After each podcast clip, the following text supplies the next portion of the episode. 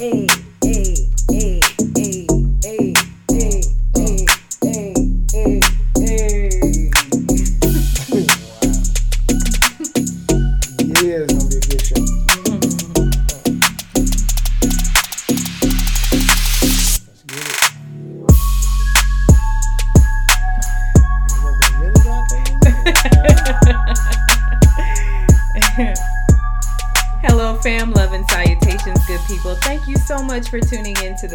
Podcast. That is Success Lives on Elevation. I am Kendra. And Ramon, And as we have with our previous shows, we always start off with a powerful motivational quote. And the quote starts by saying, No one notices your tears. No one notices your sadness. No one notices your pain, but they all notice your mistakes. yeah, they know when you messing up. Yeah, they can't acknowledge any of the tears, sadness, and pain, but when they see you messing up, everybody got something to say. That's for sure. Yeah, mistakes are public, uh, and Hard go- work is private. Hard work is private. Yes, absolutely, absolutely. All right, so we got a good show for y'all today. Um, we will talk about assets and li- liabilities, basically good debt versus bad debt. Um, but we'll start off uh, with some headlining news. What's going on in the market? What the hell is happening with GameStop? Like, I don't even understand. Yeah, I think a lot of people don't understand. Uh, yeah, GameStop is just. It was like uh, it was like Robin Hood, you know, not not the app Robin Hood, the Oh. story, you know, Okay. stealing from the rich, get to the poor. But there was some other stuff behind the scenes that you wouldn't be able to, you couldn't have seen just by looking. hmm You had to do some reading and, and, and look. So with GameStop, it, this the stock went from like I believe it was fourteen dollars all the way to four hundred dollars. Actually, it hit almost five hundred, but they had cut it off Mhm. around four fifty or something. They meaning uh, The SEC? well Robinhood, who was controlled by that. The know, Robinhood Act. Yeah. Okay. You know, SEC they set their guidelines, you know, and all that stuff. So, so basically, what was happening is I think it started off as like a joke, Mhm. uh, in that whole uh, Wall Street bet Wall Street bets uh, Reddit forum, hmm and it just it just went up. Now I don't know if average people could have ran that stock up that high. Um, I think there was some other there was some other people behind it, some other companies. You Mhm. know, some hedge funds lost money, but I think other hedge funds made more money, hmm uh, and then other people made money, like the uh, founder uh, Chewy, Yeah. who owned like eleven percent of GameStop. You know, he he made like a billion dollars overnight. How Um, much? Like a billion, because he owned eleven percent of GameStop. Damn. I don't. I can't remember how many shares that was equivalent to, but he made like a billion dollars. Mm. Um, so for those who you know are in stock or you know kind of getting in stocks or you haven't been in stocks and you want to kind of know what happened, basically it was called what they call a short squeeze, and it's basically uh, short selling. That's the other term. That's the cor- the, the correct term in in uh, stocks. So basically, what it is is if a stock is going up, and let's say I think the stock is going to go down, um, I can sell. I can basically purchase the right to sell that stock at a lower rate. So I don't actually own the stock. I don't have it. You don't have to own it. You basically are buying the right to sell it at a certain price. So a lot of hedge funds, what they do is they'll buy shares in a company and make money on it going up hmm but then they also want to hedge their bet. So if it goes down, they don't want they want to make money at it going down, so then they can cut their losses and they'll basically break even. That's how they make money. So they'll buy, you know, GameStop. Let's you know say for certain they'll buy it, and they'll make money going up. But let's say some news come out and it starts tanking. Normally they would just lose money. hmm But if they hedge it and they they basically buy, you know, or sell shorts as the stock drops, they make more money. Hmm. So what they were doing, some of these hedge funds, is they were uh, they were selling shorts. They was banking on the stock to drop, hmm Well, then what happened is they got food. That's what happened. yeah, you know, something happened and that shot that stock like just kept rolling. Like it hit 100, it hit 200, 300, 400 and then they was, you know, obviously they got the attention of everybody. Right. You know, even the federal government. They like, "Hey, so for people who are in stocks, you kind of you you saw that Robinhood, TD Ameritrade, Fidelity, um, I think most of the brokers they basically stopped any trading on GameStop, uh, AMC, uh, Nokia, BlackBerry. Um, there was a list. Right now, I think there's like 50 stocks. So wait a minute. All these are nostalgic stocks. Who in the hell is carrying a BlackBerry? Well, BlackBerry, they're in the other stuff too. You know, they're still, you know, the Oh, okay. And you got 5G coming out, you know, or it Yeah. is out. So Yeah, absolutely. um, that's why I like Nokia, Ericsson. Mm-hmm. Um, but yeah, so that stock, like, there was just so many people buying it, Mm-hmm. and there's a lot of people that made money. I liked it because it kind of it gave people a, a chance to make money. So in this kind of time, you know, where a lot of people lost their jobs or you know, living paycheck to paycheck or unemployment, there was a story that one guy told you had a thousand dollars hmm and he turned that into forty seven thousand Yeah.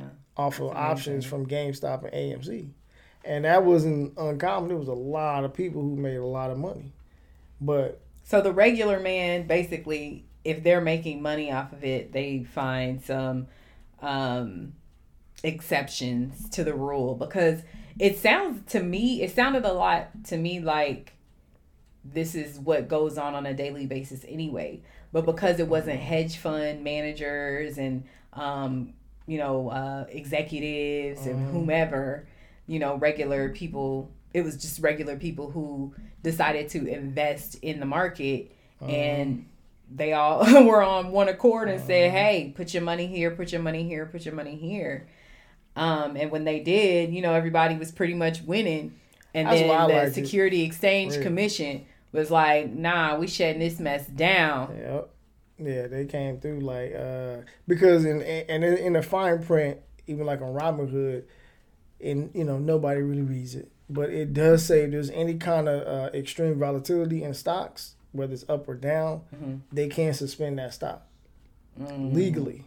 So a lot of people was getting real mad. They're like, "Oh, we should sue uh, Robinhood and all that," and it's like you won't win Yeah. because they got that in their term. They got not only do they have that in their terms, it's kind of like the David and Goliath thing. Um, You want the, you know, you want the the little guy to win, um, but in this case, the big guy is backed by so many corporations and government, you know, who who will put their foot on your neck. Like, nah, this ain't son, this ain't happening. You about to get sunned.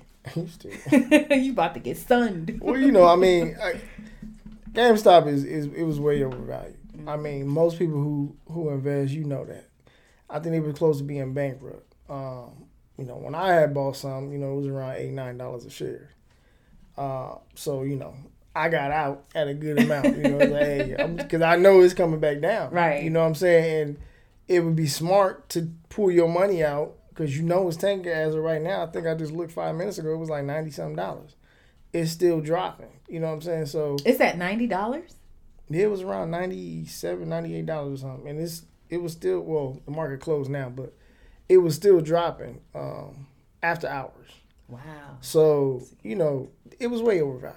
But I think the reason why I liked it is because people got on one accord and was like, hey, it was like us versus them. Mm-hmm. You know what I'm saying? Even though we all know it was overvalued, it wasn't worth that, but it had it was an opportunity for people who uh, maybe had just gotten to the stocks or you know never gotten a stock for a chance to get in there and make some money. You know, turn five hundred into you know five thousand. It's at ninety two dollars now. So it, it Yeah. well it ended at ninety two dollars at the close of Yeah, um, four the stock market, but you still have after hours. Yeah. So after hours, people can still, you know, buy and sell extended hours. Um, but still behind the scenes, you know what I'm saying? There was there's still there's things that we can't see. I think um, I read somewhere where they were showing how back in April there were companies that were buying GameStop between like eight and fourteen dollars. Mm-hmm. They were just buying it. So it kind of makes it as if this was something that they knew was happening, was about to happen.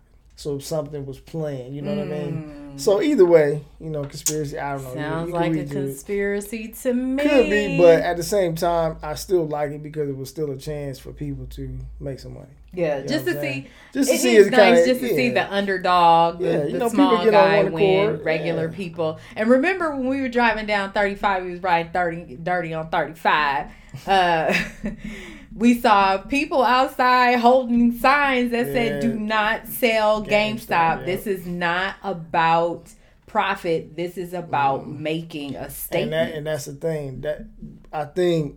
I mean, everybody was in there trying to get money, right. but at the same time, I think people who didn't realize it, it was yes, you were out, you were actually making a statement too, hmm because there's people that's like there's people, you know, the, the money uh, maker people, because there's hedge funds, they do this all the time. Right. They manipulate the market all the time. Right. And like I said, people like Warren Buffett and Bill Gates, Ray Dalio, these are people who can manipulate the market by themselves. They are bi- multi-billionaires. You know what I mean? Like, you know, like I said, when Warren Buffett says, hey, he Warren Buffett just sold 10 million shares of Delta. That's front page news. hmm Everybody looks at that.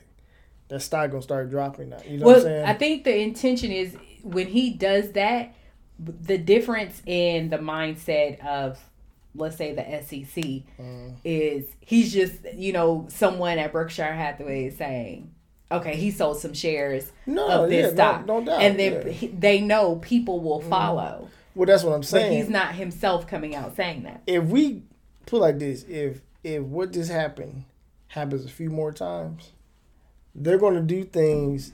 They're going to try to implement some rules in in hopes of stopping the American people from from investing a certain way, hmm versus um, saying people like Warren Buffett, people who own that many shares that you can actually manipulate the market like that. Mhm.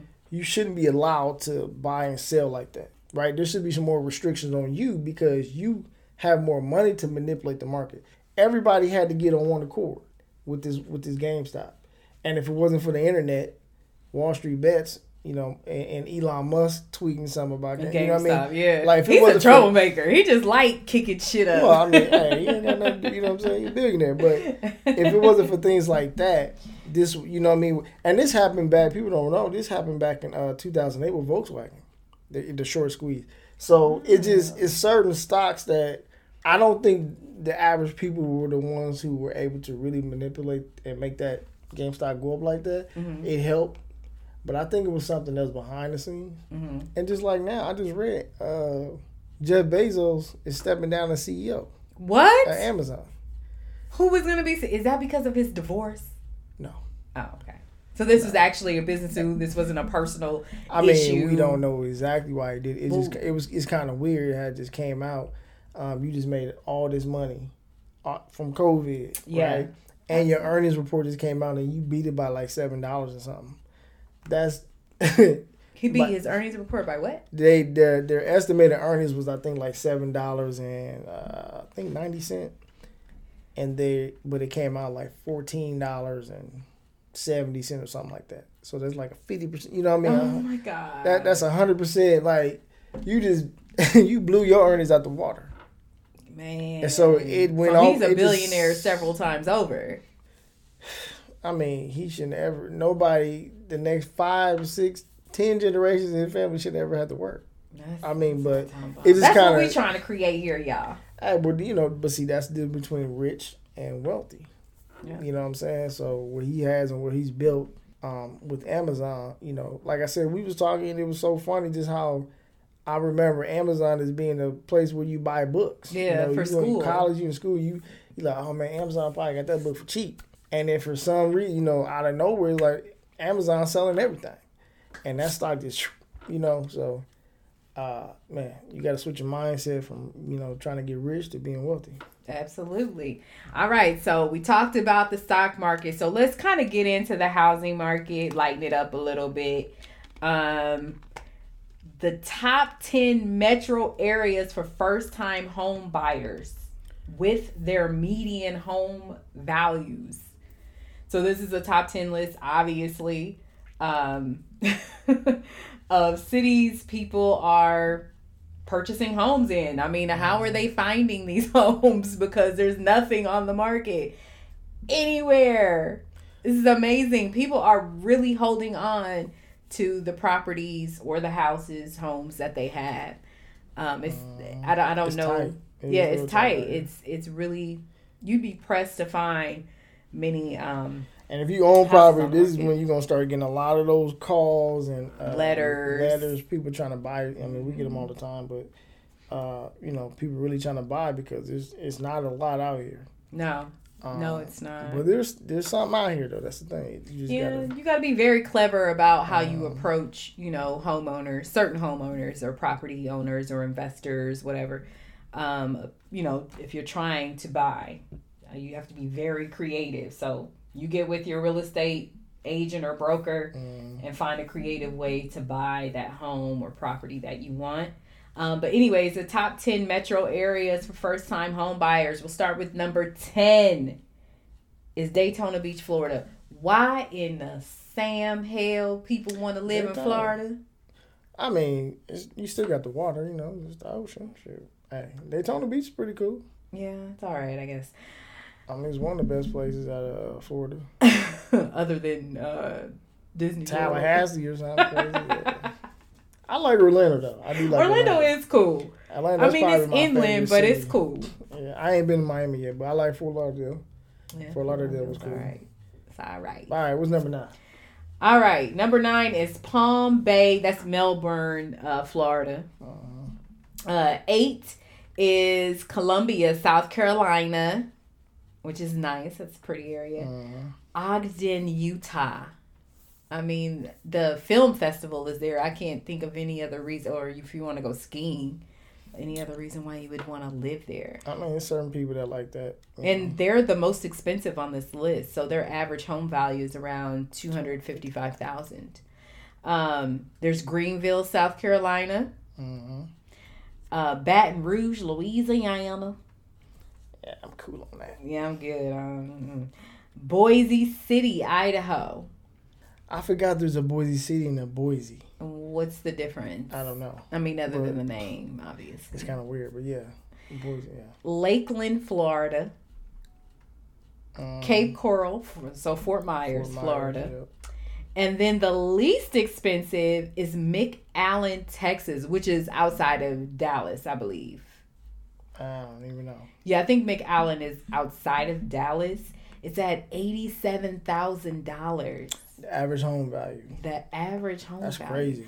That is That's cheap. super. That's cheap. That's cheap as hell. And from this list, it's one of the most populated cities. That is crazy. Yeah. It is damn, it's, oh, other uh, than Greenville, Greenville was the most populated, but McAllen was number two. I guess the- it would be. It's the fourth. I'm sorry. No, it's the uh, one, two. It's the second uh, most popular. Yeah, it's the second team. most populated from this Mhm. list. That's crazy. Uh, Greenville being the most populated, um, McAllen being number two. So that that that's hella crazy. Wow, hmm. amazing. So let's get into our show. Unless you have something to add. no. All right. No. All right. So the topic again today is good debt versus bad debt. Um, why are we talk? Why are we even talking about this topic? I thought you know with the past podcast, if you Mhm. haven't uh, heard any of our podcasts, please go to Slow Wealth on Spotify, Amazon Music, iTunes. Uh, what am I missing? All the podcasts. All the podcasts, Podbean, all The that. main ones, you know what I'm saying? The main ones. All right. Facebook first. But yeah, so good debt, bad debt. So the reason why like I really wanted to do this because I mean with COVID, you know, a lot of people credit is probably messed up, you know. Yeah, Uh, unfortunately. and the know, eviction the moratoriums and stuff eviction like that. Which I think they just uh I think they extended that. until March, March Yeah. thirty first. Yeah. So if it I'm still can get if I'm already in debt and behind, not me, thank God, Mm. but if someone is already behind on their rent, what the hell is another two months? Like, what the f- is gonna happen? Is you know what? It's kind of that's kind of a, a touchy subject because you have some people. I mean, you got to think they've given they gave what from March. I'm sorry, from April to the end of July. Everybody got six hundred extra dollars a week. plus the state unemployment, Right. and then they would it restarted back up September uh, for the extra three hundred, I think, a week. But it was only for like a month. It wasn't for very long. Okay, well then if you still got you know they extended the un- unemployment benefits, so even if you ran out, Mhm. you got extended to the end of December, and then now they re extended it again for another thirteen weeks plus extra three hundred dollars a month. So I, I guess I said to say that I think there's a lot of people who who fell behind their rent, and they are getting some of this money, and but there's also the foreclosure forbearance that you know a lot of homeowners can can uh, can use, but there's some apartments that are not getting paid. There's some owner landlords they're like, "We you getting this money, but you're not able to pay your rent." So Right. it's it's one sided. There's no there's no uh, uh, no way of helping the the landlord. And on the other side, they say, "Well, tenants, you don't have to pay your rent." So it's it's you know there is people I I know I'm sure that is really need that money. They really need help. They need they need a place to stay. But I think there's some people who are, you know, they're probably taking advantage of it. So, but either way, you know, when you talk about debt, a lot of people have debt. You know, most Americans have debt. They have different types of debt. So it's really just about uh, explain Assets and liabilities. yeah, assets and liabilities. Like some people really don't know the difference, and they don't know how to utilize both. Um, and then, like I said, everybody has debt, but they don't really know that there's a difference between good debt and bad debt. Right. So, So, let's explain what good debt is. uh, well, let me let me say this first. Debt. Let me let me explain what debt is first, Yes. right? Because some people don't it down they from the understand what debt is. Debt is based, and this is this is dictionary term, is an obligation of repayment from one party to another, uh, which is also a deferred payment or a series of payment. So once you take on, once you you know you take on something and there's money that you need to pay, uh, in response for getting that, that is called debt. So you get a car loan for you know two hundred dollars a month, ten thousand dollars, that is debt. A student Right. loan. Student loan, I mean, you know, a lot of people got student loans. I had student loan. I paid it off. Somebody didn't. Hey, You I should be Dr. Randolph up in this Yeah, for sure, for sure. yeah. But uh so yeah, I mean, so all right. So good we'll say bad debt, obviously we know, like I said, car loans, uh, student loans, if you got any payday loans, uh, high interest credit cards, um, and I'm gonna say mortgage, uh, mortgage loans. A house. but that's if it's on the house. And we'll explain why we say that. Um, It's not necessarily bad debt. It's I would just say it's I'm, debt. I'm saying we're gonna explain. It's still debt. okay. All these things we're talking about is still debt. Okay. But there is a difference between good and bad debt. All right. Um, and the one key word when you talk about good debt is called leverage. Mhm. So now when you talk about bad debt, uh, I'm sorry, good debt, there is the, uh, you know, they could be low interest credit cards, uh, mortgages, if it's on an income producing property, um, business loans, if you own business, right? Because you got income coming in from that business loan. And the same thing with business credit cards, if you're using that for a business to pay your expenses, but you also have income coming in, right? Um, so those are some examples of good debt. Okay. So all right, how you want how you want how you want to tell these people? All right. So Let's get into it. we well, I kind of cut you off. You were talking about why we are discussing this topic. Okay. But again, we're discussing it because I think a lot of people need to understand what debt is and how to use it. So just like credit cards, mm-hmm. there's some people who say, "Man, I'll never get a credit card. You shouldn't get credit cards.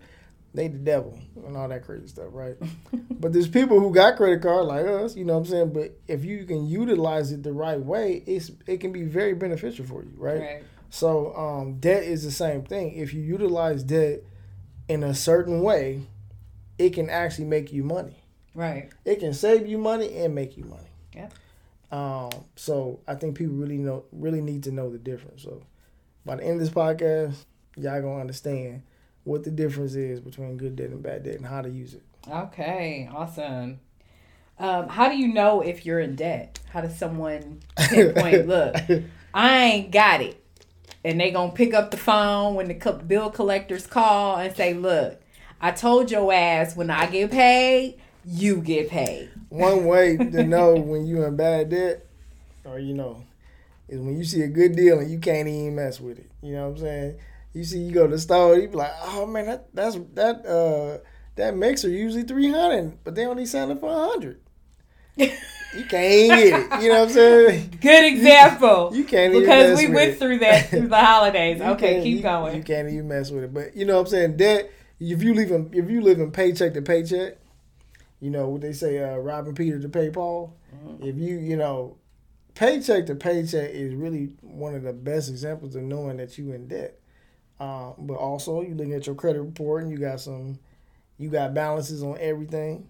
Um, yeah, that's probably the most. Yeah. You know what I'm saying? Like you in debt. You're like, getting higher interest rates on car loans, mm, mortgages, mm, stuff like that. Any personal loans. Um, anything you owe that has a balance. Yeah, those predatory loans, aka payday loans. Yeah, I mean, you know, if you're in certain hoods, you know, they they on every corner. Yeah, and you know, at one point in time, I've used them. So, uh, but you know, you gotta do what you gotta do. But uh, yeah, stay away from those. Those are bad debt. What are your suggestions um, to help people get out of debt? One of the first things you got to do, other than cutting off your phone. Changing you might have to do that. You know what I'm saying? They get to calling you like, "Hey, this Ramon. Yeah, what's up? Hey, you know you owe us. This not Ramon. Ramon who? who? I'm like, man, click. But yeah, first one of the first things you gotta do is you gotta pull your credit report because mm-hmm. you gotta know what is on your credit. And once you have an idea what's on your credit, then you can know how to attack it. So like, you know, when I was younger, I pulled my credit and I was like, ooh shit, I owe a lot. So right. you know, I had to look at it and you know, you gotta like say, okay, I'm gonna pay this off, right? But I gotta, I gotta, you know, I gotta write it down. I gotta look at it. Mm-hmm. I owe this person, you know. And sometimes you don't owe a lot. You don't have a, a lot of high balances. Right. You attack the the little ones first, you know. But anyway, pull your credit, know what's on there. Then you gotta uh, actually check your finances and set out a budget, right? You know what I'm saying? If you only bringing in two thousand a month, but you spending a thousand, okay, you spending fifty percent of your income. And if you ain't got no other income coming in, you know that's crazy. That's high, right? So, um, you know, you need to make a budget. You know, however, whatever you pay, you know, your utilities, rent, mortgage, whatever budget and you're gonna have to cut out some stuff. It's gonna take some sacrifice. Right. People understand when you talk about you trying to get out of debt, you got to forget about taking them vacations. You know, going out to the club or whatever. Where ain't nobody going to the club right now, I don't think. Unless you live in Atlanta.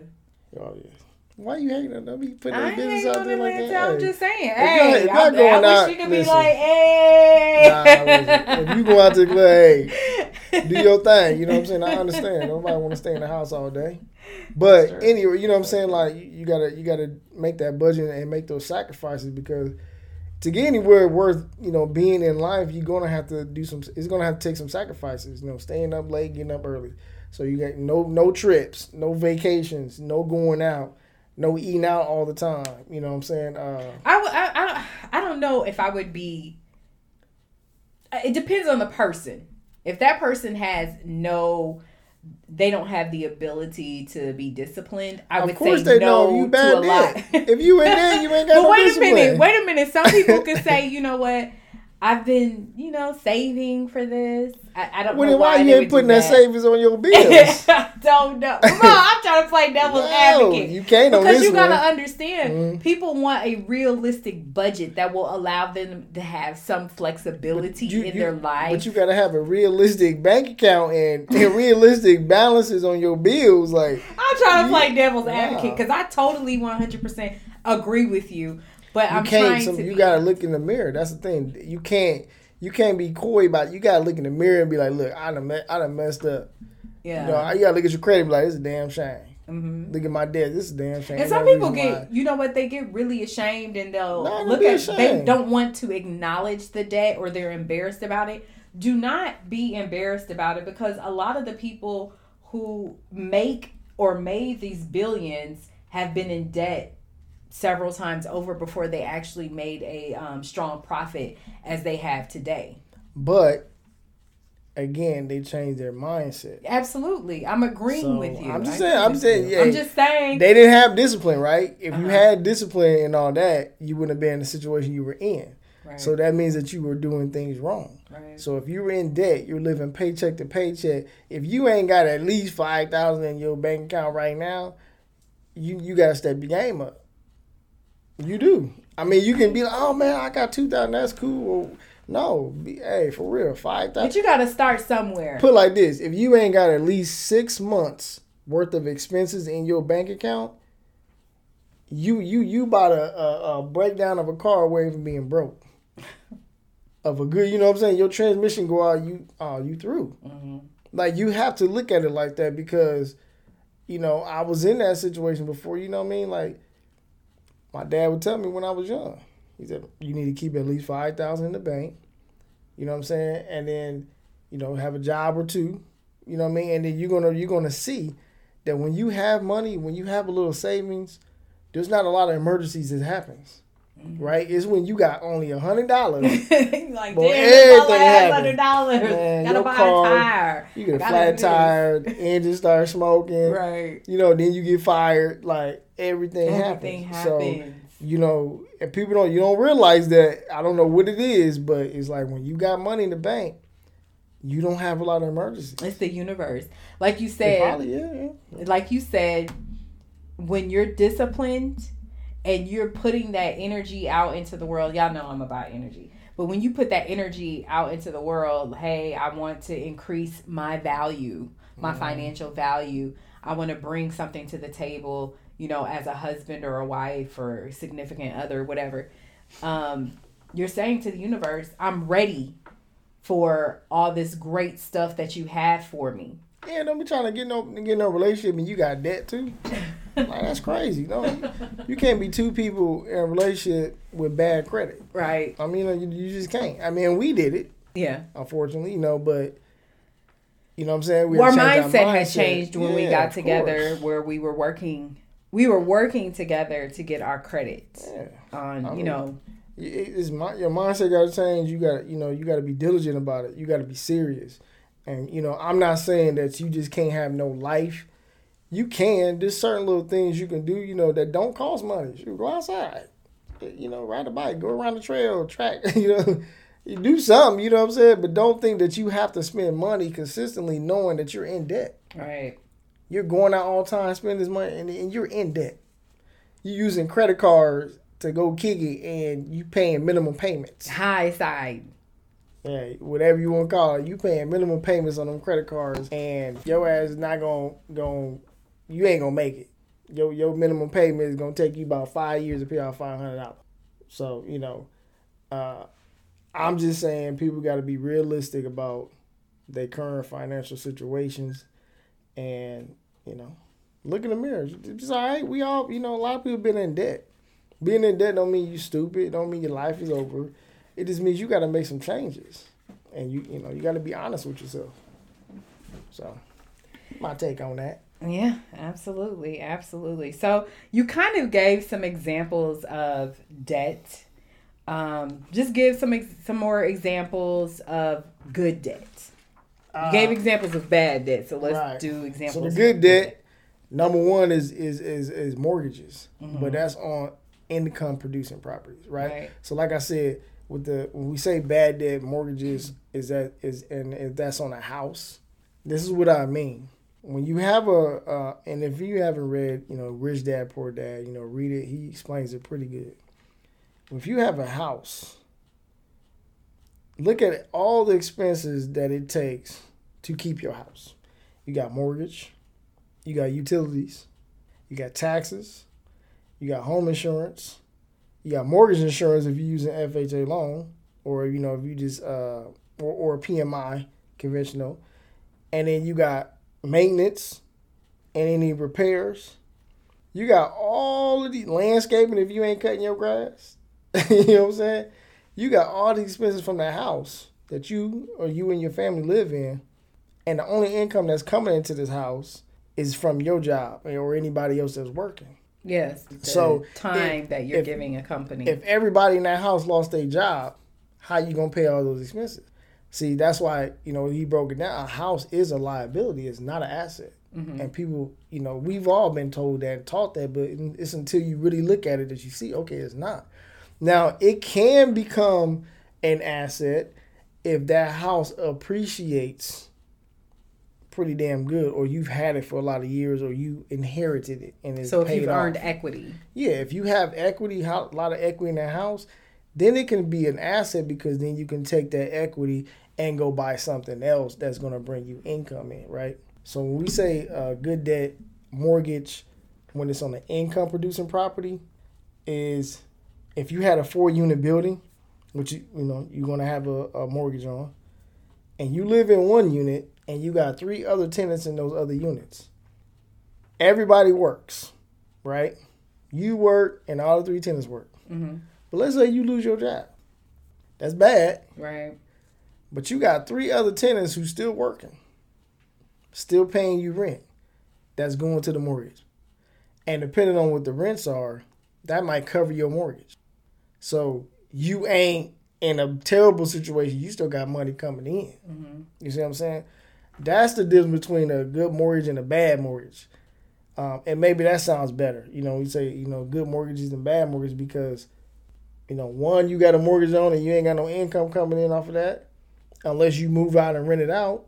But if you and your family living in a house, the only income is you and your wife or girlfriend, whoever.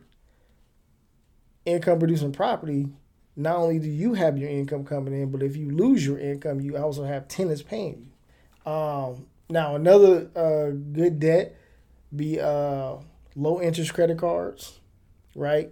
Um, or business credit cards. If you have a business, you're using those business credit cards to pay for expenses in the business. But the point of the business is to make money. This So- is when I found out you pay more to be poor. oh, you really do Credit cards. My because when before when we were dating and I was in significant debt.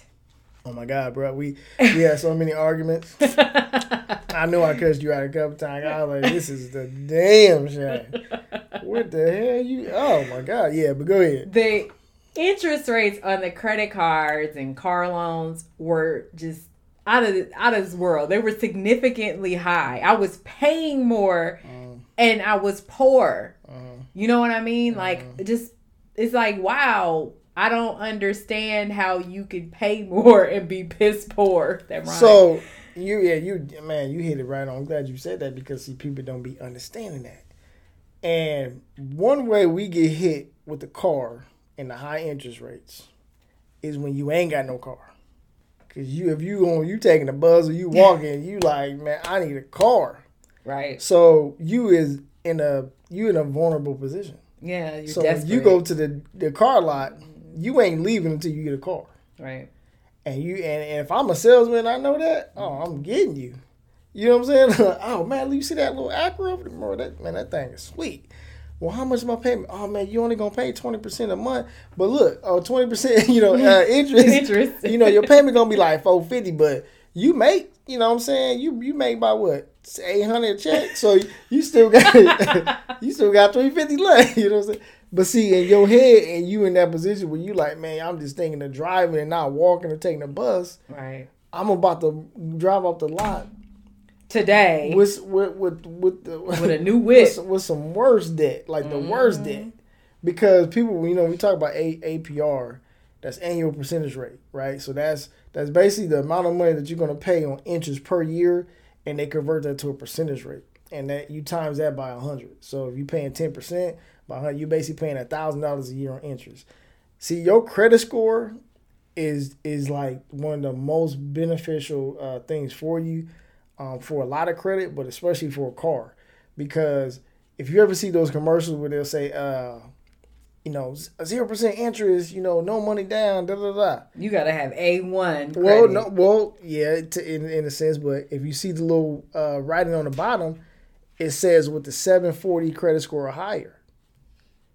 You see what I'm saying? Um, and then when you go to get like mortgages, people don't know your your mortgage interest rate can change if it's under 720. Once you hit 720, it can change. It can be like a half, three fourths, uh, or uh, 75, you know, a 0.75 percent uh, difference in your interest rate. Is that upon like refinancing or while you're in a loan? It can be both. what? because I didn't I had- that. uh, yeah, when we refinanced, uh, one time my, my, my credit score was a 719. Mm-hmm. And I forgot the interest rate. And I was like, well, you told me that uh, you, you, was offering this interest rate. She said, yeah, that's if you have a 720 or higher. Uh, and she told me, she was like, yeah, but you're 719. Bro, I wanted to, I wanted to drive to her office. Like, are you serious? One, you know what I'm saying? But, but, well, it's not like that anymore. Thank God. No, it is. No, no, no. I'm talking about your credit score. Oh yeah, no, no, no. but I'm just saying, like, you you got situations, you got you got situations where your credit score, man, it, it can hinder you or it can really help you. Mm-hmm. And so, you know, a lot of times if you have bad credit, like you'll get these high interest rates on credit cards and and you know, same thing with credit cards. You know, you get happy to get a credit card and get two thousand dollar limit or something, but your interest rate is twenty four percent, twenty four point nine nine percent. Now, credit cards is different. That APR is not going to hinder you as long as you pay your balance off. See, because that 24.99%, percent mm-hmm.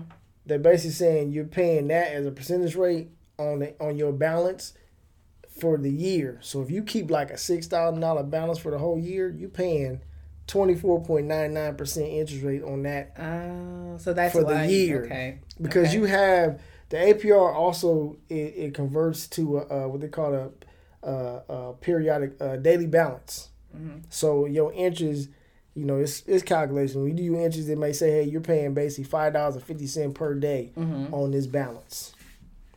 So instead of you paying it once in, at the end of the year, we're just going to charge you that on each day that you carry this balance. So you'll have a balance of a thousand dollars, and then you get your bill, and you'll see that interest charge sixty dollars. Well, that was the average daily balance interest charge for you carrying that balance every day. Um, which is one reason why I told you, wow. And I'm gonna tell you guys, don't pay your credit card bill on the day that is due. Pay it on the day that you're pay it before your billing cycle ends. And you can find that out by looking on your credit card statement.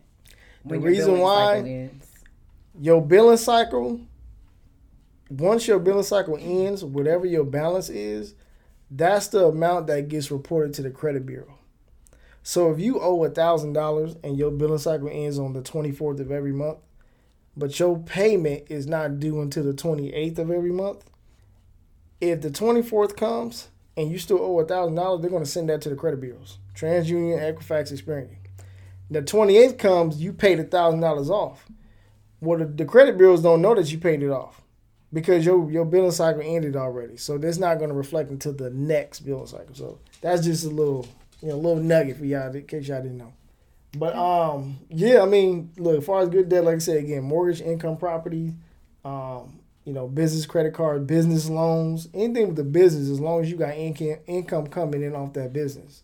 Um, and then low interest credit cards, even if they're your personal credit cards, because um, sometimes you can use credit cards to invest in real estate, right? You know, and buy things you know that you, that's going to bring you money in. That's the whole purpose of the good debt, bad debt. Um, like you said earlier, assets, liabilities. So.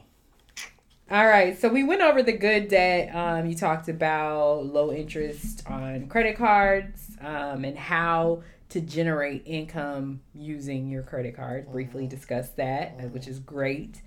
Um, is there any other good so, debt that you want to discuss?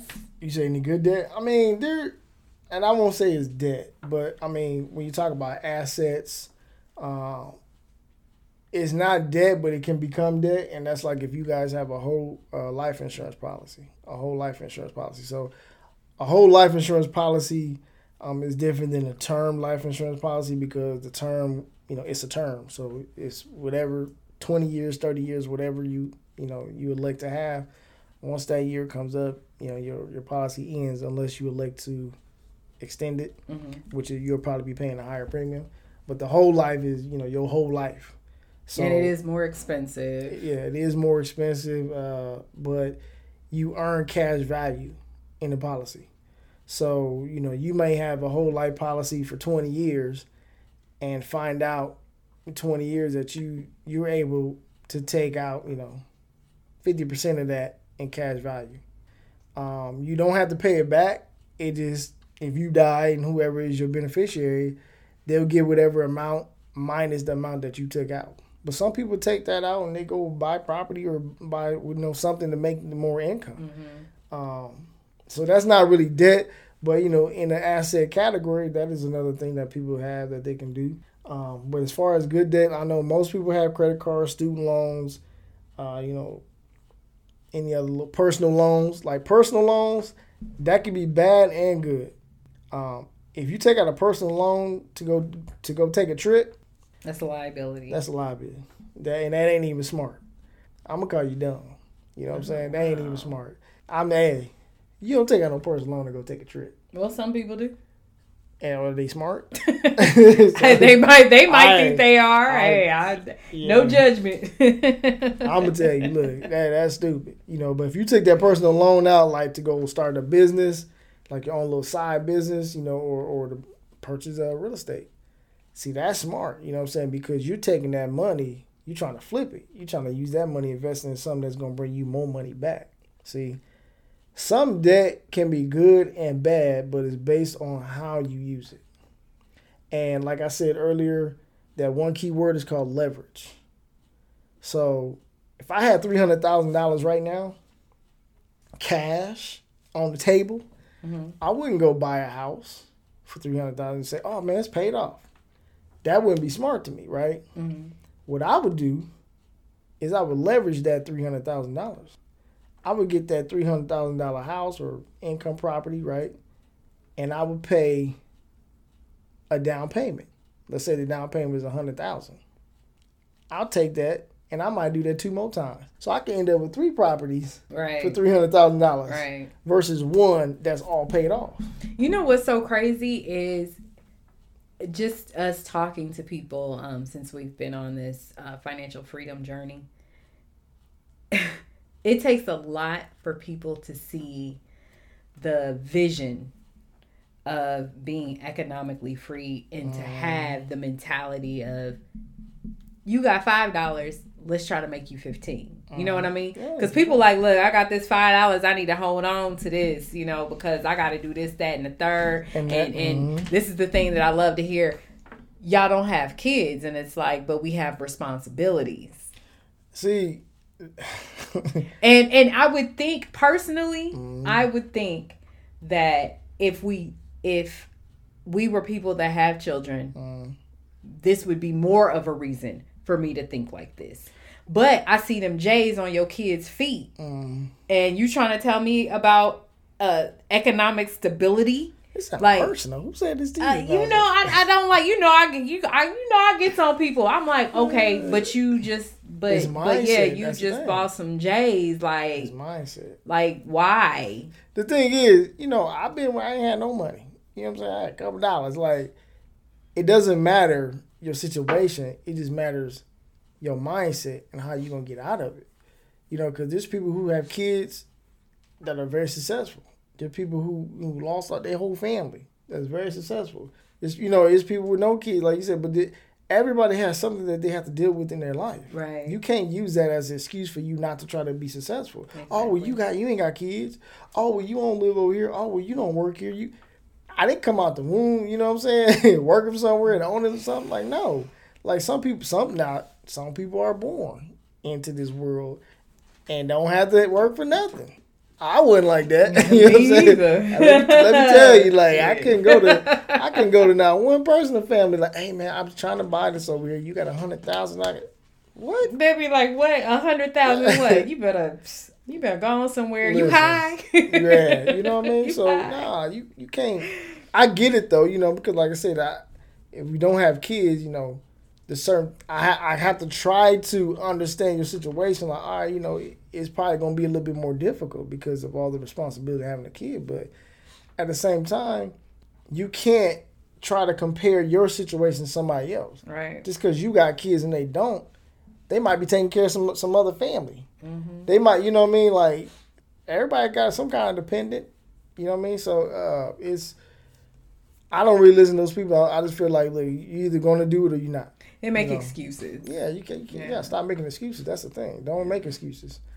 You know, there's a lot of reasons there's a lot of excuses that we can use Mhm. for a lot of stuff. Yeah, but at the end of the day, what would it help? But You'll as still a be in the same parent, why would you want to leave your child the responsibility of your debt? You know what I mean? Like People- people that to that. me is just That's asinine. irresponsible. That's irresponsible. And that thing, that's the thing too, is is generational. hmm You know what I'm saying? Like we wasn't born with no money, no assets, right? I Right. didn't come in this world and my parents said, Hey, you know, we got this house over here for you when you turn eighteen or whatever you know what I mean? My parents didn't come in the world with that. You know, when their parents died, they didn't so this is generations of generations of parents that's not leaving kids anything. Right. So you're you're living in this world and you're dying and you're passing off debt in most cases. Right. You're not passing off no assets. Why and, and uh, and I don't want to go too. I can't even talk right. But the thing is, is children now have to compete with the Barron Trumps of the world. Okay, because people that never had money are having money now. You know, like and with all this new wealth that people are acquiring, you have to prepare your children for economic freedom. It's not necessarily about just having the best. It's about living a comfortable life.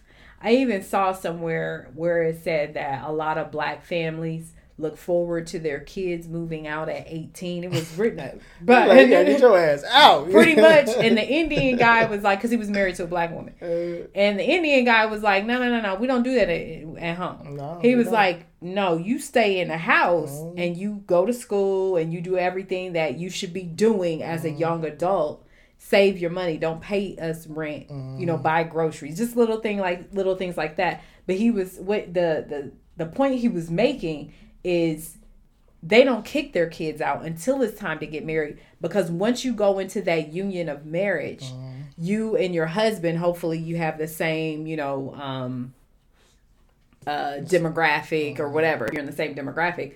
Y'all have the, that belief that we're coming into this marriage with something. Even if your parents aren't able to give you much staying at home until you are you know you're dating and you're married you get out and you don't have you know um, a lot of debt. You've pretty much paid your debt down while you were staying at your parents. And you come out of their home you leave the nest with something with the egg with the nest egg basically. Mm-hmm. you're leaving home with something. But see in uh, black folks be like you know what in 200 and some days you gonna be 18 your ass gonna be graduated and you gonna be out two, 222 days five minutes and you know they be having it down to the moment. They be having a party when you get right because you know my mom did. I know my, my mom bought me luggage. So that's how that's how she wanted me to stay around and i use that luggage to travel the world thank god. I mean, you know, it that's good. You know, I mean, you you, you want your kids to grow up. You know, you put them out the house like, hey, look, you need to find your way. But the thing you have to ask yourself too before you put them out is, did you set them up for success? And that is not always financial. yes You know what I'm saying? That's not always financial. That can, that's mentally and emotionally mm-hmm. because it's a cold world. And you know, you have a lot of kids that leave the house that might have been sheltered, and you see them a little bit later, and they wow, you know, they doing all kind of stuff, and you like, well, hold up, you was you know straight A student, you was in a chess club, you you know what I'm saying? You was now you uh you down at Magic City, like I ain't knocking it, but at the same time, is is you pushing your kids out the house because in your mind, I just finished an 18 year job. right I'm done now. I'm so done now, you go do your, you know, do what you. That's still your responsibility. I That's still think your I like what your dad says. He was like, because I I made a statement. I was like, well, you- most of your kids are grown, and he was like, when I die, I'll stop being a parent. That's true. So you a parent literally until the day you die, You- but you a lot of kid- people in our community don't see it that You put way your kid in the house and they go, Dad, I need you. What you gonna be like? Nah, you 18, you you good. Right. I can't help you. Like that's cold. you know what I'm saying? Like no, you don't. You know, I don't have kids, but at the same time, I know you don't ever stop being a parent. You still teaching them. You you still learning as a parent. Right. You know all the wisdom, experience that you go through, you still passing that down. But at the same time, you need to be passing down some assets. Don't Yeah, be dead. some man. tangibles. Leaving this world, leaving your kids with debt. That's crazy. That is. That's That's crazy, man. That is that's insane. How how hard is it to, to buy a house? You But think that much money to You know what's so funny though? You think of the movie, uh, that movie, The Raising of the Sun. The whole movie was about financial freedom. Uh. Okay, right? The family wanted to buy a house. However, they were able to acquire or purchase the house from the father's um, blood, sweat, and tears, Mm. and him having um, a life insurance policy that he was able to leave to his family so they would have a leg up to do whatever they wanted to do Mm. with the money.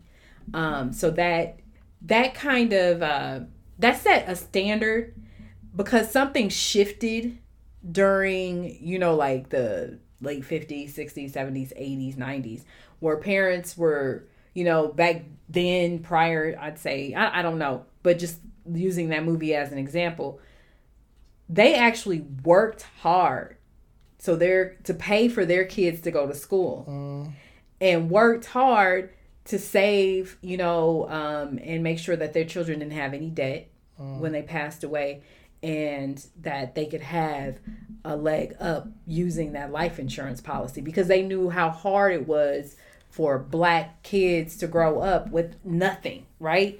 But something happened and now parents are like, man, my kids went to school, they gonna have to take out a um, a student loan. You know, and now you got all these black kids with, you know, all these degrees and tons of student loan debt because their parents and I'm not blaming the parents. We get it. This is generational. So, so somewhere it has to stop though. because now the knowledge and the power is there. Um, so you have to be vested in in the economic freedom of not only yourself but for your children because right now it seems like the you know the last couple of decades people are only vested in themselves and not their economic freedom for their lineage Well, yeah, Um, because people it's are living for themselves. Like you said, you're living for yourself instead of living for your kids Mm-hmm. and your kids' kids, right? Because you're leaving a legacy. When you go, you're leaving a legacy, and a legacy is not just your name, but it is part. You know, your name. You want people to know when they see your kid, you die, and they see your kid, and they say, "Oh, that's that's a so and so." You want respect to be put on that name. You Right. know, like, "Oh, that your dad was." You know, Yeah, your mom was absolutely you want that, right? But then you also, you know what I'm saying, you leaving a legacy, you know, you want some assets. You you want your kids to be set up. You know, like you said, it has to stop. Like it, it doesn't do any of us any good to, to blame our parents or our grandparents or great grandparents or all that, right? Because everybody had a struggle, every, everybody had things they were going through, right? right And I think a lot of that, um, you know, like you said, that change in the 50s, 60s, right? You had a lot of stuff that was going on that people was just trying to make sure their kids lived to be 18, right? So I think they felt like that was the accomplishment instead of, hey, you know, we got life insurance policy, so you ain't got to be out here trying to put out a GoFundMe. Um, you know, you got, you, you got you got property, you got stocks. I mean, think about like our parents, right? Our our parents' generation. Think about the stocks they could have bought, like the Googles and IBM. You know, Microsoft. Way back, they could just bought a hundred of them. You know, when they was a couple dollars a share. You know what I'm saying? Like, what? Come on now. I mean, you know what I mean? You, that's the thing. Like, you don't have to like leave your kids millions. You know what I'm saying? That'd be nice. that would be nice But you need to leave them something. You need to leave them enough to where they can bury you and not have to come out their own pocket. Mm-hmm. Any of the bills that you have can be paid off. So if you don't get to pay it off, your insurance policy is gonna pay it off, right? Or your assets, right? And you need to leave them something to have them set up. You know what I'm saying? That and that's the thing that we're living our life for our life instead of for our kids or our kids' kids. You know what I mean? So uh we yeah, like you said, that got changed. It really does. It, it, it's, it's, it, to me, it's almost sickening. Um, you know, just like like I said, you know, watching movies from back then, and it's not just black people. It's pretty much you know everyone, um, Yeah, no, a lot of most American citizens, you know, that think like that, and their kids have to go in significant debt just to, you know, just to become a lawyer or a doctor, or engineer, you know, whatever. Um, it's it's really sad and it's almost daunting because here you are trying to make a, a standard um, you know an ability. I'll say that you're, you're trying to have a, a better ability than what you were raised in, and you get out of school, you graduate, they give you what 30 days, and you get this letter in the mail that says, "Yeah, congratulations, you owe this. You can pay this over so many years." And the interest is this and this and this, and you're like, God. You know, with that, I do want to say real quick with student loans because you know I know for some of y'all it's too late. You ain't already take it out, but for some people who haven't and you're planning on going to school, remember don't take more student loans out than what your future salary will pay. Yes. Per year, per right? Year. So if you're trying to go be a uh, you know an investment uh, banker, I guess, or whatever, and let's say it'll pay you eighty thousand a year, your student loan shouldn't be more than that. Mm-hmm. See, because what happens is we're going out here getting these six figure damn student loans, and you your job paying forty thousand a year. That's you know, and, and don't get me wrong, I'm, I'm not saying you're dumb for that because you know everybody gets fall in that trap because it's kind of that thing that's engraved into us as kids about going to college. Right. But it's not even taught to us the correct way. You know what I mean? All right, you're gonna go to college, don't be don't be getting these these these you know degrees these, that you can't use. You can't. Don't you know what I mean? Specific degree. I don't know what they call that when you a librarian or something like. you know what I mean? I, I ain't knocking them, but you know that ain't gonna pay much. Right. You know what I'm saying? So, or a teacher, like there's something you your your student loan should be that much. Mm-hmm. You know what I'm saying? So, um, I'm just saying that you got to be smart about the choices that you make when you're trying to put yourself in debt. Or right? make sure your children do so well in school that they don't need to go out and get a student loan. They can get a, a scholarship. Or if you do that, make sure they got a job after they get out of school and that's working for the business that you created. Amen. Or a 503. Yeah, yeah. Where you save. Yeah. I mean, you know, you got to think we, you know, I, I ain't that big on. They on, work. I'm not as big on college uh, per se. You know, uh, unless you're going for a specialized field, doctor, doctor, lawyer, lawyer you know, things like that. Where yeah, you need that education. You feel yes. me? Um, but other things, I'm eh, for much as that they charge to go to school, I'm like, no. I'm big. I'm more big on like you said the trades. Mm-hmm. You know, what I'm mm-hmm. saying electricians and the plumbers. Like they make Good, they can set know. their own price. That's how valuable they are. When you when you specialize in the trade, it's so crazy, man. The money you can make, cause you can you can go into business for yourself. I mean, and, you can make money. And we know that there's many electricians and plumbers that we uh, done paid. Shoot, I should be one myself. So, uh, you know, hey, I'm all for you know uh, college, but it just has to be in a uh, like I said, specialized field for me. But yeah, don't go out and get these six figure uh, student loans and you you ain't even making enough to pay them back. Now you got to keep them in uh, deferment, forbearance, and all that. you know what I'm saying? That's crazy. you better hope Biden uh, pass that, uh, whatever that is. He talking about passing to uh, to do away with your student loans, but shit, man. Uh-uh. yeah, we better hope. All right, let let's talk about how good debt can help with bad debt. You briefly touched on it, but let's mm. go more into like. um I'll give a good example of good okay. debt helping bad debt. All right. So everybody want a new car. Shit, hell, I want a new car. My car's still running though. See, I'm sacrificing, right? It's still running. I but your sure car is newer. Yeah, that's about. No, my car eight nine years old. Is it? Yeah. Oh. 2013. But look, it don't look the best. Don't get me wrong. You know, what I'm saying I can get a new car, but at the same time, it's still running. I make sure I keep up on it. And right? it's Both paid cars, off. And it's paid off. You feel me? It's been paid off. When you pay your car off, you you don't you ain't really in a hurry to go out there and make another payment, right? Mm-hmm. So I'm cool. But this is the thing. But it's crazy because it seems like remember when our mentor said, I can go out and buy a Bentley. And he wasn't lying. No, he Trust wasn't me, lying. this wasn't just yeah, he wasn't talking. Just talking. uh, he wasn't just talking he can go out and buy a Bentley, but he chose to drive what they he was a, driving. They had like an old, uh, was that a Toyota? I think it was a Toyota. No, it was a Lexus. No, no, no, the van. Oh, the van, yeah. They had like an old van, and they had the Lexus. Um, I think it was kind of newer, but like she said, you know, he he said, man, I can go out and buy a Bentley tomorrow if I want to. Mm-hmm. Um, and I knew that to be true because he was putting his daughter through uh, law school. Yeah, at um, a very, very, very expensive school. Yes, Ivy League school. And he was paying out of pocket. So, mm-hmm. um, like I said, everybody wants a new car, right? Now, most people, or a lot of people, you go out and get a new car, and a lot of times you in an apartment. Um, that's kind of putting the cart before the horse, right? I mean, but we all did it. You know what I'm saying? I feel like I was, I was stupid for making that, you know, that decision. But We can look back and laugh. Yeah, yeah, you- you had to. mistakes that we made, but Yes. at least, Mhm. at least we're still young, and we didn't figure that shit out at, you know, 60, 70, living in an apartment, and we got a that brand still ain't car. too late. Look, I mean, uh, it's never too late to learn. Colonel Sanders didn't didn't blow up to sixties. but what I'm saying is that what I'm saying is is as we know, wisdom does not come with age. Uh-huh. Oh, it comes with it, knowledge because Yeah. there is some old fools. it comes with knowledge and experience Yes. for sure. Um but we're still young enough that we know that the mistakes that we made in our youth, Uh, we would not do now. We absolutely would not no, do no, no, now. yeah, definitely. If I knew this twenty years ago, oh my god, yeah. I. but anyway, we telling y'all because we know now. Mm-hmm. So let's say you want a new car. To me, the best way to get that new car is not to just go out and go to that lot and pay two, three thousand dollars down or whatever, and get that car.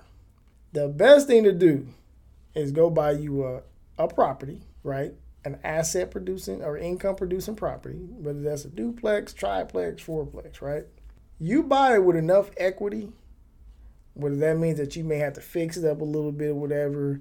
You put some tenants in it, get the rents up to the market rent, right? And you know, you might have to wait, let's say, let's say a year. But let's say now you got good equity in that property. You got enough equity. They say, hey, you can pull thirty thousand dollars out of this property. Now I wouldn't go pull that thirty thousand and go, not, and go not spend a no whole car. and go. But let's just say you wanted to. Let's say you like, look, man, I seen that. Unless uh, that car is something that was gonna make me some money. Well, I'm just saying, if you're gonna buy a liability, this would be the way to do it, right? Oh, okay, so it's this, this, this, this is that premise, right? So let's say you got enough equity in your house. I mean, not your house, sorry, but a income producing property. hmm So a duplex, triplex, four unit. And let's say you got enough equity that you can pull, let's say thirty thousand dollars out of that property. And let's say you see a new uh was that the C class Benz or something, they kind of cheap. Let's say you see a new C class Benz, you like, bro, I want to go buy that. I want to pay cash in my hand, right? Uh-huh. So you go to the bank, you go through the little process, doing a cash out refi, um, or you can do a home equity line of credit, which I wouldn't do, or home equity loan. But let's say you do a cash out refinance. You refinance your property. You pull the thirty thousand dollars out. You go to that car lot. You say, "Hey, I want that Benz." They're like, "All right, well, what's your credit score?" You like, "It don't matter. I'm paying cash. don't even worry about it. You ain't This about to run my credit." you use your assets to, To pay, pay- for your This, liabilities. this is what I'm explaining. I'm using how to use your asset to pay for your liability, right? So now you go to the car lot. You tell them, "Hey, I want that. I want that car cash," and I'm gonna negotiate too. Because if I'm paying cash, I ain't paying that full price. So you, you know, whatever it is you pay, you get that car. You drive off the lot. You bring it home.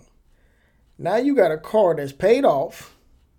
You don't owe no payments, and you still got your property. Now that thirty thousand that you took out, it goes into a new loan on your mortgage. But instead of you paying thirty thousand on that car, and let's say your interest rate was ten percent probably, Mhm. right over six years, five years, you now paying that thirty thousand dollars. It went back into your property over thirty years at three, four percent interest rate, whatever your interest is on your mortgage, right? Especially now. Especially it's now. super cheap. So you're talking about you probably would have been paying six hundred dollars a month on that car if you had it financed at six ten percent, but now you paying it in your mortgage over thirty years for three or four percent. Your mortgage probably only went up what? Ten dollars, fifteen. No, it's probably not that. It's probably let's say a hundred bucks. Okay. That's- So you paying an extra hundred dollars a month, right? And you got it. You got your ride. You got a car that's paid off. Mm-hmm. You still got your property, and your mortgage only went up a hundred bucks. But guess what? You got tenants. Let's say you got three tenants. You can raise their rent thirty three dollars each for the whole year. That ain't a whole lot of money. That's not. That ain't a whole lot of money. If you paying, if they paying, let's say they paying eight hundred dollars a month. You say, hey, when your release come up, I'm gonna bump your rent up thirty three dollars. They don't know why you doing. They just know, mm-hmm. okay, the market. You know, okay, thirty three dollars. I ain't about to move over that. Now everybody paying that extra hundred dollars that you just paid for your car, and you ain't it ain't even coming out your pocket. See, that's why I married you. You smart. I'm You just saying, this is what we learn, right? That's how you make your assets pay for your liabilities. If you would have just went to that car lot and say, "Hey, I got thirty thousand dollars," or you know, I ain't got thirty thousand dollars, but I put two, three thousand dollars down and had a ten percent interest rate or higher, you'd have been paying on that for five, 6 mm-hmm. years, five, six hundred dollars a month. Yeah. You put you make your asset pay for that. So your your mortgage gonna went up hundred dollars, but you making your tenants pay for it, and your car you got a brand new Benz sitting out in front of your property is paid off. Right. Bro, that that's cold. Because most you know, look, a lot of people when they see somebody in the Benz, they don't think it's paid off. Mm. They're like, "Oh man, that's nice, man. How much you pay for that every month?" I'm like, I don't pay nothing. Right. I got this baby cash." You know what I'm saying? Like, no, I ain't paying nothing, and I got a property who my tenants is paying. You know what I'm saying? So, hey, But see, that's the that's the other problem. People don't like to share that, like share how they do things. mhm. Um, we're uh, thank God for Jesus. We're not the only people out here that's sharing how to gain economic wealth and how to use your assets to pay for your liabilities. But you got to think about that. A lot of people be like, I don't, I don't want people all up in my business. But sometimes, if you speak to the right, if you have the right audience and they're receptive to what you're saying, um, they will gain that knowledge and you know you're paying it forward. I, will give you an example real quick because we did do that. We didn't buy a new car, but we both had car loans. We had credit card bills. Uh, we both had personal loans, Mm-hmm. uh, student loans, uh, maybe a couple other things I can't, but those right. So what we did is we had extra equity in the property, and we could have took that money and said, "All right, let's go buy another property," or let's go buy some, you know, new cars. Well, we whatever, did. We actually did both. We paid. we did, but bought a new it, it wasn't simultaneously, right? It was just one time. So I was forward thinking, and I said, okay, look, we got debt, and if we're trying to further our real estate investing career, our debt has to be in line. Mhm. We got all these car loans and all this debt. We got to get rid of it. So we refinanced, took money out of that property. I forgot how much it was. Paid both cars off. Paid both our personal loans off. Paid all our credit card bills and my student loan. We ain't mess with her student loan. She, she, I was like, Yeah. I Yeah. just uh, we got to work on that later. You know what I'm saying? That's what we said. But we we basically cleared outside of her student loan. We had no other debt. none, zero. The only debt we had was on the property. That's good debt, right? So the money we took out and we paid all our liabilities off.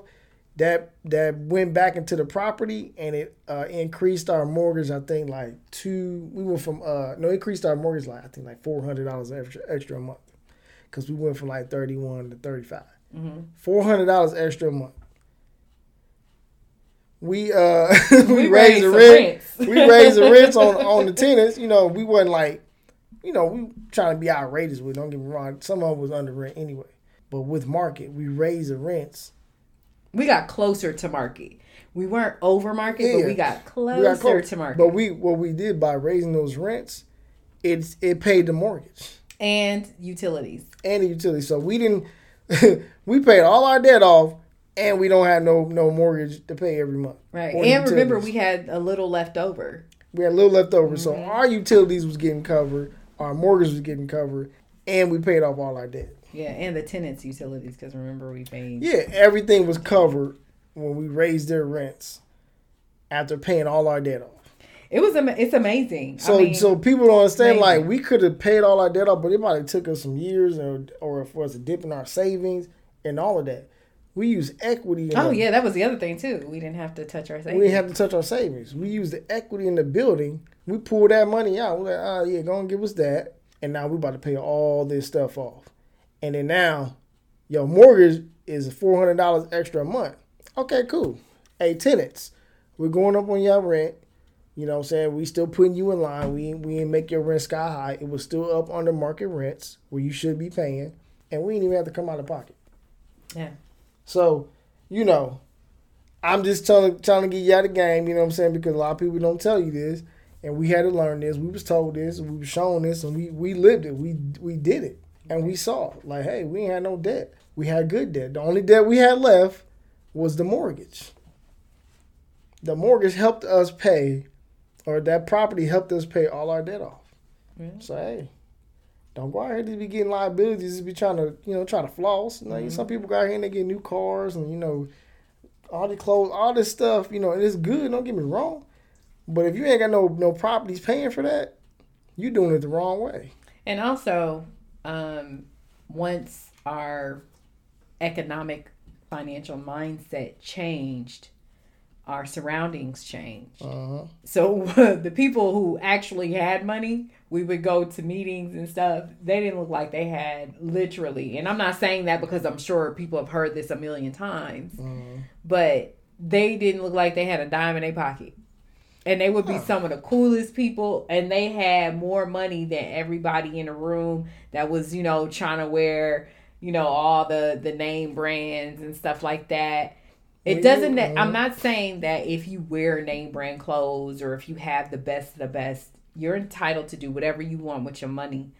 But the people that was actually making the that had the, the bread, I mean, they Mhm. was just Oh, papered I up. sure. They look like they didn't have a pot to piss in. Look, when you ain't got money, you trying to convince everybody you have it. When you have it, you don't have to convince nobody. Mm-hmm. See, and that see when you have money, there's a certain confidence that comes with it. You know what I'm saying? Where you just like, yeah, I could dress up and do all that. But, you know, I don't feel like doing I'm, that. I'm gonna throw this t-shirt Yeah, on. because my husband, y'all, he be going out looking crazy. Now I ain't trying to say we got a bunch of money. I'm just I know, saying. man, I'm I getting know, I ain't trying to say that. Let's all get robbed and some shit. you stupid. Uh, but we live in Texas, so we do practice our Second Amendment rights. But um, Woo, God. I said, a "Oh, like, muzzle uh, on it. but no, I mean, you know, you you you. no, I'm just comfortable. in yeah, you know, jogging pants all the time. Hey man, listen, I ain't got no, I ain't got nothing to prove nobody. I That's it. know, I know. You know, but see, this is the thing though. When I want to dress up, I can do it. I know. See, there's people that you know, like you said, we meet those people, and and you know, our mentor, like, you know, He had holes. We He- was like, what the hell? this man that looked like he had twenty Holes in like, his jogging pants, and he like, come on, y'all. Like, no, no. You know what I mean? But he wasn't like dirty. Yeah. It was just his clothes, and, and it just, I think it just came with a sense of him how how he dressed wasn't a priority. right. It was more of, am I taking care of my family? Mm-hmm. That was the number one. You feel me? Like I'm taking care of my family, and I'm building a legacy, and I'm building something that I can leave my kids when I die. Right? Uh, when you die, you know, are you gonna care about how, how good you look? Like, you know what I'm saying? I don't give a damn about that. Like, I want to make sure I'm leaving something for people when we go. So, you know, it's not that I I, I don't I want to look dingy and I want to look dirty and all that stuff. It's just that I think a lot of people now they put too much emphasis on how they look as far as how they dress, and they bank account don't look like nothing. Right. You know, like the, the video we was we was seen the other day with a dude. I think he was a financial advisor, where he was saying the people who come to him that don't have money come in there looking the best. You know, they come out the red bottoms with the women and these big expensive purses and the dudes in the suits and all this. He said they come in his office and they look like they got. He said, man, they look like they got 1000000s Mm-hmm. He said, then I look at their portfolio or you know look at their finances and they don't got no assets. He said, but the people who who came in looking kind of like they ain't had no money, he said was wealthy. He said, I look Another lady said that the lady who worked at American Express, Yeah, he- she had worked for American Express. and these people who are financial advisors that when you're going to get get advice on how to you know finagle your your finances they they're looking at everything you got. And they're like the people who look like they don't have money are the people who have it. They're the people who have it the most that they're like uh you know hey i got assets all over the place. So you know i'm just like look there's a certain comfortability there's a certain confidence that comes when you're comfortable where you feel like I, I don't have to pretend. I know everybody, you know, heard that the fake it till you make it, but you know, don't fake it too hard till you don't never make it. So, You know, um, it's good. You know, to dress nice and want to look nice. You know, I get all that. It's cool, but at least, you know, at least set yourself up that you can you can dress nice whenever you want. You know, like we want to go do whatever we want to go do. You know, we can go do it. But some things we choose not to because some stuff it's pointless. Like, why would I go out and you know buy a new car, go buy some expensive Gucci, Louis Vuitton clothes just so people can be like, oh man, that's Louis. Like, I don't, like, I don't care about him. you know what I'm saying? Yeah, unless my son was named Louis, like I don't care about him. You know what I'm saying? I don't care about them clothes. Like I, I just care about you know having assets, and that's what I think that you know, um, we we're starting to lose. You know, is is that mindset of of of getting getting acquiring assets, not these liabilities. You know what I mean? Yeah, it's nice you go out there and get that new Chrysler 300C with the with the 22s on and all that. You know, that's it's clean. But bro, if you ain't if you ain't got at least five thousand in your bank or just six months worth of expenses, you you gonna be looking crazy. You know. Absolutely. Uh, so hey, I, I, hope I hope y'all you know y'all heard what we said and, and you know we gave y'all a good little tip like everybody wants to have their life of freedom. You know the nicest you know nice cars and all that stuff. You know I like to travel. You know, and hopefully COVID don't mess that up for the rest of my life. but um, you know, I like to have the freedom to travel. So if I can have the freedom to travel when I want, I'm good. I'm good. So hey. All right, let's wrap this up. Yes, ma'am. So hopefully, you know, we ain't talk your head up, but you know, we just wanna we gotta tell people you have to tell people. We get people that talk, you know, call us, email us, all that stuff, you know, and ask questions. And I don't like to leave information out. I want you to get all the information, um, and I don't want to sugarcoat it. Right. Uh, so, hopefully, you know, we didn't get you out of the game today. Well, in conclusion to everything, keep your credit card um, debt to a minimum. Don't use more than ten percent. Well, they say thirty percent, right? Uh-huh. 30% is cool. 10% is excellent. And real quick, yeah, I'm gonna just throw that out real quick. Sorry, real quick. Just real That's all right. When we talk about uh, your credit and uh, you hear things about credit utilization, um, credit utilization is per account. So you may say, "Hey, I got five thousand dollars worth of credit. As long as I don't spend more than thirty percent of that, I'm good." That's wrong. It's per credit card. So if you got a credit card with a thousand dollars on it, as far as the credit limit, you shouldn't go over three hundred dollars of that.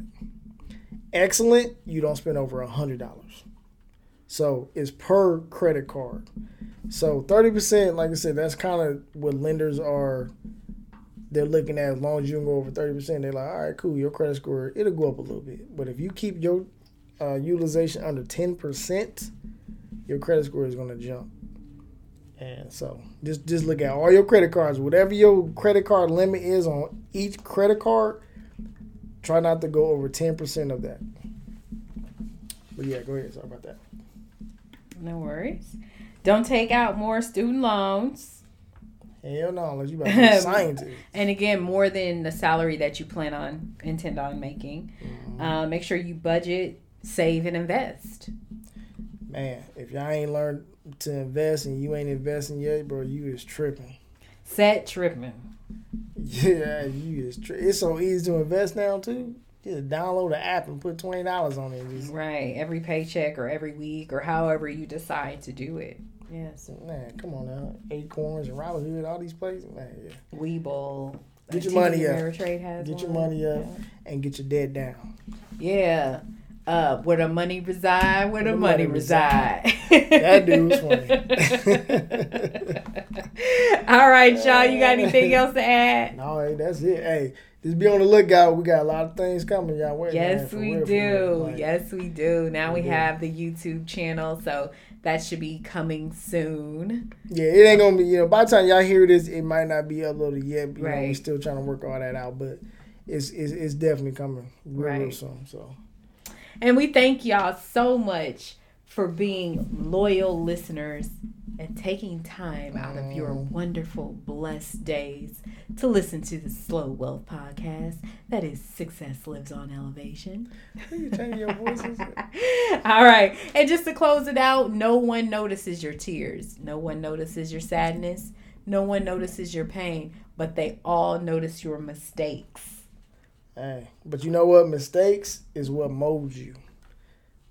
Hey, all bosses take a loss. Yes. So All right. you ain't gonna learn nothing. Here if you go don't with make cliches. I'm just saying, look, mistakes. You got to make mistakes. Absolutely. Well, I am Kendra, And Ramon, and we are Slow Wealth. Again, that success uh, success lives on elevation. Podcast, yeah. Please subscribe, leave comments, love us, aka like us. We are on Facebook, and that's at Slow Wealth. Um, you can listen to us on Google Play, Apple Podcasts, which is iTunes, um, Spotify, Amazon Music, Podbean, any of the podcast outlets. Yeah, and we on there. All right. Well, we love y'all. Again, thank you so much. We are truly humbled. You have a blessed day. Holla.